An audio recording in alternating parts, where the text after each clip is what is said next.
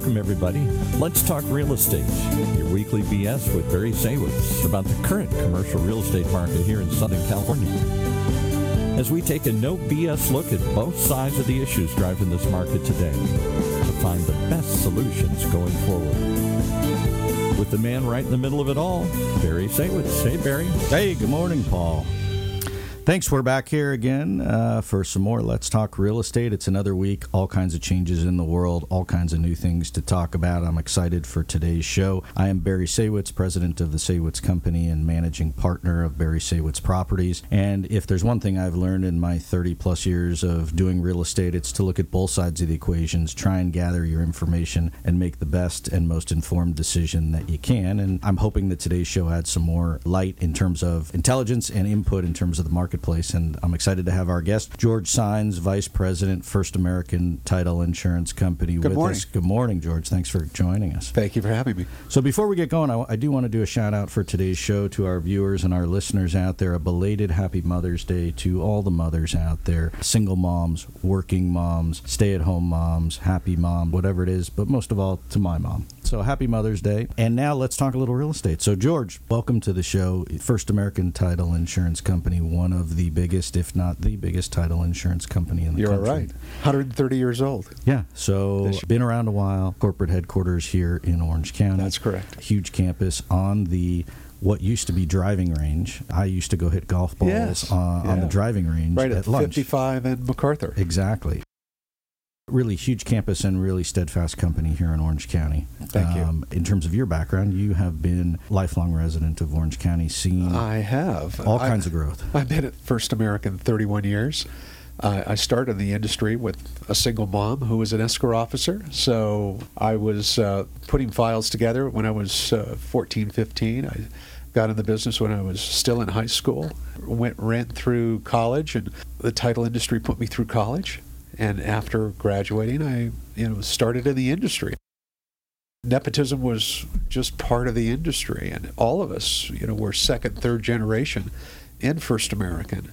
Wonderful place to work, and the average time that people are there are 10 years or longer, and uh, it's been a wonderful industry. I mean, it's title insurance, people don't really understand what it is. It's not a sexy product, but uh, we certainly have a purpose. We have something that we do that the average consumer really doesn't understand. But what we do is protect the money. We're part of the settlement services of an escrow and dealing with buyers and sellers and dealing with the agents. And uh, we're the ones that close it out. We record the documents. We're responsible for all of it. And we're responsible for the money. Yeah. And so, for our average uh, viewer or listener out there who, I guess the sum of it is, I mean, the title insurance company ensures that there is clean title, Right. ensures that the note or the transaction or both are properly recorded with the county so that you are protected as the homeowner, property owner, borrower, etc., and the lender as well. That's correct. What people really don't understand is like regular insurance, you're paying for insurance for something that's going to happen in the future.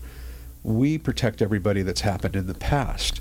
And we're actually a data company. So we provide a report that basically we ensure the data that's on that report that the proper seller is who he is, the loans against the property, taxes, mechanics liens, all of those items are just data, and we ensure that it's correct. And then we make sure that all of that is cleaned off before uh, the buyer, you know, purchases the property and he gets clean title to the property. We record the documents and we're responsible for it. Yeah, and ex- examples of that would be if there was an easement on your property from either Southern California Edison or the gas company or the city or the neighbor or anything, or a road, then that would show up on it. And then also if the previous owner didn't pay a contractor and the guy put a lien on Oh, his yeah. on his house or his property, then that would show up and it would be his responsibility to clean it up before it. Yeah, there's so much new construction in Orange County that somebody that has started construction, they haven't completed construction. You know, we make sure that the seller's still responsible for all the bills that are uh, concerning the vendors that he had started construction on that they're all paid before the buyer takes possession of the property. Plotting easements uh, is part of our job, and we'll let everyone know, you know, if they're in a construction part of the process that you know one particular pipeline is in one area, electrical easements. Uh, you know, we don't really ensure the boundary lines, but we ensure everything within those boundary lines. Yeah, and so on the homeowner side, it's important to know what you're getting. So if there's ever a problem down the road, on the commercial side, things like easements and things like unpaid property taxes or other liens from contractors would be important things. Completely. Uh, it's a little more detailed with commercial properties than residential, but uh, you know we dive deep. We, Yeah. we really do. And so, for our some some of our more sophisticated uh, borrowers and uh, real estate folks out there, give me the brief description, or give them because I know what it is. The difference between a CLTA and an ALTA Oh, title okay. policy. So CLTA stands for California Land Association, so the California Land Title Insurance Policy, and an ALTA, American Land Title Insurance Policy. So you have this ALTA and a CLTA. So we call it standard or extended policy. And the ALTA, of course, is your standard, and the CLTA is your extended policy. And we issue those on commercial properties, depending upon if you're getting a loan or if you're going all cash. Some people want the extended policy, and we'll uh, gladly give that to them, and we'll plot all the easements for them. We'll make sure everything is there. We uh, we want to deal with all the parties involved to make sure that they understand. We, like you said before, we look after and dive deep into mechanics liens or you know judgments against the property or we'll even go so far as to find out if you know what's underground. We were looking Storage for tanks or storage tanks. Even if there was solvents that were used, if it was a commercial property, if there was testing that was done, might show up as well. Correct But the CLTA is a little, it's more of a, the upgrade, I guess, if you it will, is right? it is the upgrade From the standpoint of, I mean, if someone had unpaid property taxes, that would show up certainly Always. on on the title insurance. So, uh, not so much in the recent history because the economy's been good, but certainly in the last recession, and if we have one going forward, uh, people don't pay their taxes. You, as the buyer, want to know. Right. And for the average consumer, even on a residential deal or commercial, uh, we just got through paying our second half taxes. So when you're, if you're involved in an escrow and you're in that tax period, let us pay the taxes. Don't pay them yourself because we want to make sure they're paid. And what ends up happening, people end up paying them. We end up collecting the taxes again.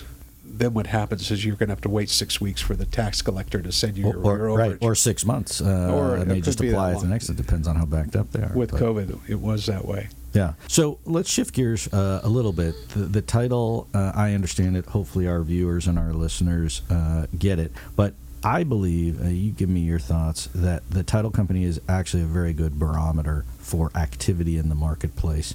And then a very good barometer for potentially what is to come, at least in the short term. And so I got to believe, with all the changes that's going on in the market and what you hear and just all the impacts, that the volume of a business that you guys are seeing, if it happened to change, would be a fairly good indicator of what's going on. Yes, I mean we do 20% of the market, so one out of every five transaction usually closes through First American. That's crazy. For the last 40 years, I mean I've seen five ups and down cycles, and this one is really interesting. You know, in the last two weeks, I've seen a change. The windsock has gone from a very robust market, and it's still robust. But in certain segments, it's starting to crack a little bit, you know. But I don't see any big downturn. I don't see a bubble where it's going to burst. Our markets are still strong on the residential side. Commercial is still incredible. As you know, in the commercial market, there's only a 1% vacancy factor in, in the industrial, part. Yeah. Uh, But what we're seeing now uh, is still strong activity, but I think we're down in the last two weeks about 17% on the residential side. Commercial, there's still a high demand, but you can't find product. Yeah. Yeah, and the question will be, and we've talked about it on other shows, uh, is other folks that have come in here have said, look, you have a simple dynamic of supply and demand. As long as there is limited supply and there is still demand, you will still have high prices, whether that is on the apartment rental side, whether that is on the home buying side, whether that is on the industrial side, all of those seem to play into it. However, not that I want to be a Debbie Downer, but you have increased interest rates. Right. You have a stock market that's struggling. You have gas at six, seven dollars a gallon, right? You have very low unemployment, so it's hard for companies to find uh, employees to be able to grow their business appropriately. Some of that has to come into play Yep, a uh, in way. terms of people's just perception of where the market is, and then now you know with interest rates rising and the stock market struggling at the same time, some retrading of transactions or attempts. You know, Barry, you're- so right. Again, it's so new right now. There's just just a little crack in that bubble, but I think that we're going to be okay for the rest of the year. I mean, we we're still on the residential side, three thousand homes below what we should be. It should be at five thousand residential homes that are ready to go to market that are on on the market. We're only at two thousand. Yeah.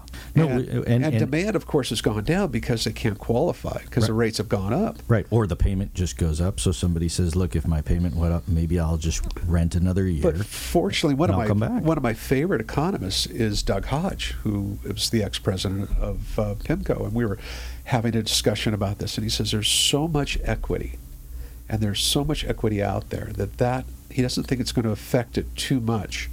You know, we're seeing a strain, and where this is going to go, and I don't know how how much further the interest rates are going to go up, but you know, we're seeing a half a half a point t- tick up last week. And I've had- potentially another one. I had some cancellations that were were big. I mean, some of my big transactions cl- uh, canceled, and usually they're all cash.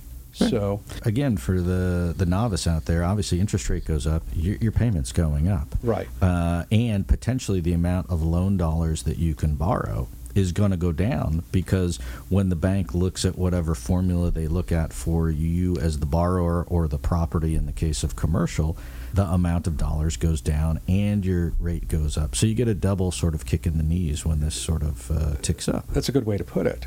You know, we, I was just talking with uh, one of my exchange vice presidents, and he was he and I were discussing the amount of people that are exchanging right now in commercial and residential, and I was really shocked that we we do about six to eight hundred transactions a month in 1031 exchanges, and over 50 percent of those are residential homes. Not That's interesting. not commercial properties. And so it's the small investor who bought a home two years ago. That's year the ago, flipper, right? Uh, I mean, could be the flipper, or he could just be a regular mom and pop who bought something for an investment. And it, it's really and now he wants to just cash out before it gets worse. and believe me, the the sales prices are only between five hundred and a million, Yeah. not really above five million. So it was it was really interesting, but strong, very very strong market. And, and and I think that's what still fuels a lot of on the investment side. So for small apartment buildings, for duplexes, fourplexes, eightplexes,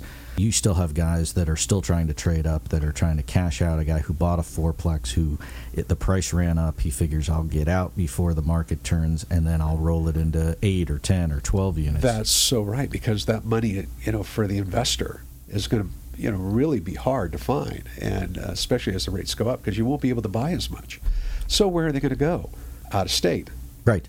I had a friend of mine who's uh, does residential real estate and also uh, investment, and he said all my clients are looking at Texas, they're looking at Arizona, they're looking at Nevada, they're looking at Yeah. other places because if you want to buy a property in Southern California, the cap rates are Three. three. I got one yesterday on a package. They said, "Are you interested?" It's two and a half percent. Right. Which, if you finance it at four and a half or five percent, you basically make zero in terms of a cash flow. You're just buying it for some other reason, or to not pay the taxes if you're in an exchange. Yes, I, and we're we're seeing people do that where they'll exchange into Texas or Arizona.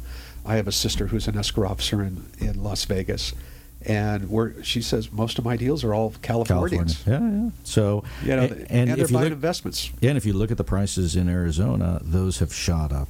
Uh, whether it's uh, apartment rents, whether it's uh, investment property, whether it's home sales, because of the migration out of California, because it looks very cheap if you're coming from Southern Yes. California. Yeah, it, it it does.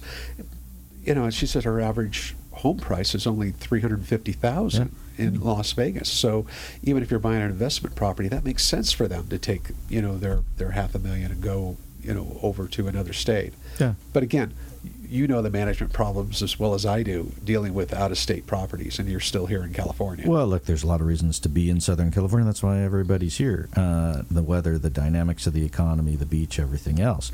But if you can't, or if you don't want to, or if there's just no return, you have to look at something else. yes. Right, and so, and and for those that are selling that might have bought something a couple of years ago, the price ran up, and now I'm selling it and making a profit. The last thing somebody wants to do is pay the taxes on it, Oh, so they oh. look for other vehicles. Yeah, yeah, very much so. Uh, something interesting is in our industry, you know, we're, we're really tied into protecting the money when they do go out of state. And I was having this conversation with a peer, is that we're seeing a lot of fraud here in Southern California, and that's part of our job is to make sure that the when we wire funds to a seller that it goes to the correct party. And, Yeah. and we're getting hit almost daily by out of foreign nationals that want to tap into fraudulent emails that come over. And if, if anything you want to relate to your clients if you get involved in a real estate transaction now your agents are pretty sharp in where you're going to wire out making sure that the wiring instructions are correct. Yeah. and so you pick up the phone and we call pretty much everybody when they're going to wire in. Well, and I got a call yesterday. We wired some money, and the bank called and said, "Hey, I'm going to read it back to you. Has anything changed?" And they now need to do verbal confirmations over the phone. And before they'll do the verbal confirmation, they need to verify you as the borrower or the person making the wire. Well, we had a Which makes we- sense. We had a loss last year on a piece of vacant land, and the seller was totally fraudulent. He forged a deed from an owner. Hmm. He was a foreign national. Uh, the listing agent basically double-ended the deal, but he took the listing via DocuSign, you know, and it was all done electronically. So we missed that red flag, and the agent missed the red flag. Then he goes and puts it in escrow with us, and it was 2.5 million. We closed it out, and most of the county recorder's offices have a fraudulent a fraud division, and the fraud division goes out and everything that records, they send out a notice to the previous owner. Right. The previous owner got notification that his property was sold, Didn't and know. didn't know. They contact uh, us, you know, who had insured the property, and sure enough, you know, we missed the whole thing. And so I not only lost the 2.5 million on the money that was wired out to the fraudulent offshore seller, uh, to the fraudster, but then I had to pay back the buyer another 2.5. So we're out five million dollars. Now, luckily, First American has you know reserves to cover that, which we do. But if it was a small title company or a small escrow company that wired out that money, I don't think they're going to be able to survive it. Yeah. So there's your plug for why you need title insurance right there, folks. Uh, you don't want to be that guy on the short end of the stick. No, you don't.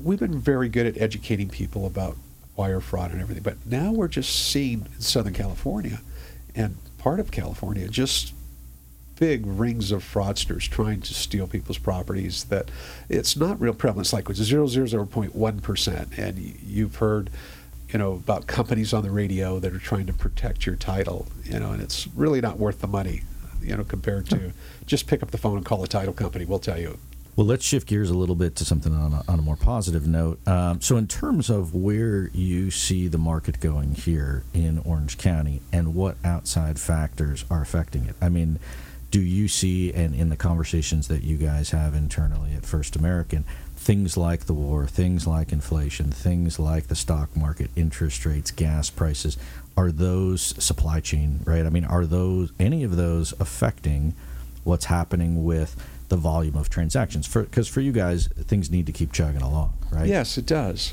As you've seen, you know, with the higher interest rates, refis have stopped virtually. I mean, That's right. overnight. Well, and I was going to ask you that because there's really two schools of thought. I mean, one, when rates tick up a little bit, all the people that were on the fence thinking about it go, oh, geez, it's going up. I better do it now. And they rush to do it. The dilemma, I think, now is rates have ticked up so dramatically relative to being flat for so long that people are like, all right, I'm out, right? And then they Yeah. just stop and thinking, okay, well, I'll wait till it settles out, which to me is, is not a smart move because it's going to keep going. It's not going down. So, no, so it's not. You know, you've either we- missed the boat or Yeah, you, know, you you, should just do it. As you know, and, and you're an astute investor of pulling money out of your investments when the rates are low, when you want to refi, and then, of course, you could buy something else or just keep the money and keep the economy going. We've seen dramatic, you know, decrease in a little bit of the business, but I don't expect it for the rest of the year to really slow down a lot because there's not enough inventory out there. So you And- think the dynamic of supply demand trumps, for lack of a better word, uh, the other things that might drag it down? Right. So, yeah, the economy, sure. I mean, we're, we're getting a little skittish about what's going on out there, you know, with, with other factors involved and, you know, supply chains. But for the most part, residential and commercial is still firing.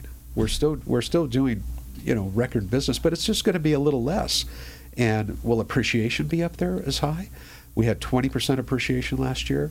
You know, probably we'll see maybe 10% appreciation this year Look, there in was certain areas. and there was a day not that long ago when three percent appreciation was just fine for people, right? As long as it's positive. Right, right. And so, look, all you need is one year of minus 20, uh, oh, and, and then it's going to take you years to recover, which is what happened the last time around. Yeah, I think that the markets are, from everyone I've talked to that are really strong economists, are, are, are saying that you know we've got very little default, and we watch that very closely. That was the big deciding factor in you know 2009, 2008, were the big defaults. We don't have that right now. We have real strong borrowers. We have a lot of equity. We have strong people, you know, that are selling and buying. So the rates go up. You can do an interest only. You can do an arm again. You're going to do a, you know, a, But the, 10 idea, year. but the idea of the average guy who says, "Look, I have a bunch of equity in my house. I'm going to refinance my house. I'm going to pull out the money. I'm going to invest it and buy something else," at three percent all day long. all day long. At four percent, still a good deal. At five percent, now you start to think about it, and at six percent, you got to ask yourself, "Am where am I going to get a better return than six percent?" Because if I take the money from the bank, and, and it costs me six percent, I better be getting at least eight percent on Here's- my money, and you can't find it. Here's something that no one's talking about. In our industry, in the title insurance industry, the settlement services, and the mortgage business, we have laid off people, and they haven't talked about it on the news. And there is a big layoff in the mortgage industry. I mean, thousands of people. Just Yeah. as a knee jerk to the interest rates going up, Correct. or as a, No, refi. They were all refi shops. Uh, yeah, yeah. That would make sense. I mean, the other would be the better technology gets, uh, the less I need human interaction, and I can do stuff electronically, and so I don't need as many people to yeah, go around. you know, places like Rocket Mortgage and everyone else, they, they've laid off a lot of people in the last, you know, 30 days. Yeah, phone stops ringing. And, you know, they're not rehirables in certain areas. So they have to pivot and figure out where they're going to go work for their next job. And so that could affect our economy Yeah. tremendously. Because you know how real estate affects the economy. Especially here in Southern California, right? Yes. And, so then, you know, if you shift to the the residential side of things, people ask me all the time, "Well, should I buy now? Should I sell now?" I'm like, I don't know. It depends on what you want to do. Depends on where you're going, right? But the idea of buying now, if you believe interest rates will continue to go up. Then you should try and find something to buy now. The dilemma in buying something now is you're back to your uh, inventory issue, Right. which is it's hard to find something that you like. And so if you can find it, I say lock it in and do it, uh, and you'll probably be in pretty good shape a year from now. Truthfully, if you're buying it for a long-term hold, long-term everything should go up over time. If you're buying it to flip it, you know you're in a little risky territory. You You're in a lot of risky territory. Yes. You know, but I think you're still going to be okay because there's just such a lack of inventory. Uh, if you're a buyer, it depends on what your needs are. You know, if, if you've been renting a long time and you've been sitting on the fence, yeah, jump in there. Yeah. It's a stepping stone. I agree. And then you know the flip side of it is if I if I buy, then at least I control my own destiny, and I'm putting it towards uh, the equity in the house. Versus if I'm renting, I'm just giving it to the landlord. Here's some interesting, you know, data for you. Uh, most of all of our escrows that came through in the last year were empty nesters, 55%. Interesting. And then it falls into life changing events people that get divorced, people that lost a spouse, and then it falls down to just your regular 4% turnover rate you know, of, of people that are buying and selling. You've heard a lot about people that were selling to just move out of state, and those were the empty nesters. And, uh, but f- for the most part, we're still seeing those same numbers of people that, in a statistic range, you know, that are buyers and sellers. You know, for the sellers, the empty nesters and the life changing events are still t- right up there. And you have people that are older that say, "Look, I don't want to own another place. I'm just going to cash out, take the money, I'm gonna downsize." and- yeah, live off my money. I'll maybe I'll rent for a while, and I don't really care. Correct. And, and just try and enjoy myself. The issue becomes with inflation, uh, the money doesn't go as far as it did before. And no, so. no. On the investment side, uh, you know, I don't know which segment, you know, because everybody has a lane, whether it's industrial or apartment guys or you know hospitality, you know, of what's really moving. But it just seems like all of it is uh, still moving, but it's t- it's difficult. Yeah, but look, if you rewind 12 months, 18 months, 24 months ago, I mean, just completely different conversation. It's COVID. It's shut down. Uh, stuff is is not trading as, right. as rampantly, and you know people just struggling to stay afloat. And now all of a sudden you've just flipped the switch and it's gone completely the other way. Well, I'll tell you something else, and that is builders. You know, track builders. You know, the Irvine Company or somebody that's building in the Inland Empire. They are going on fire. Every product that they put on the market, they don't even have to put up models at the moment, yeah, the demand exceeds supply. It exceeds it, and you know they have money for it, but you know if if you're sitting there looking at, especially on the commercial side, people that are selling land that already have done the entitlements, and those of the audience that are out there, entitlements mean that they've taken a piece of raw land, they've gone to the city, they've subdivided it. We help them with that process in getting it subdivided. The city approves it for let's say 100 lots, and then you know, they put it to market and they sell it to a builder. They cannot find enough land to do that with. Yeah, and, and I'm sure the builders are lined up, ready to go. But when they do do it, you know, we're, we're swamped. Yeah. with business with that.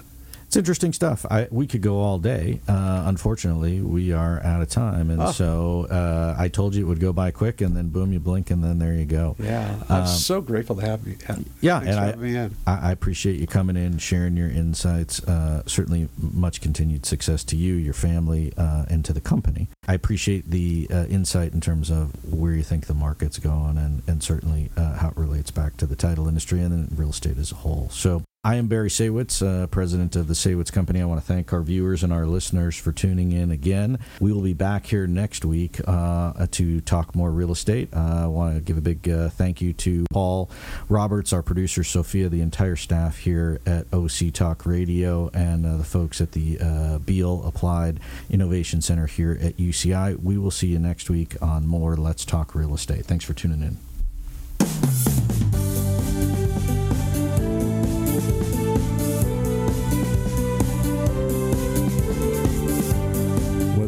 There you have it. You've been listening to Let's Talk Real Estate, your weekly BS with Barry Saywitz about the current state of the real commercial real estate market right here in Southern California. On Orange County's only community radio station, OC Talk Radio, streaming live from our studio here at the University of California Irvine's Beall Applied Innovation Center.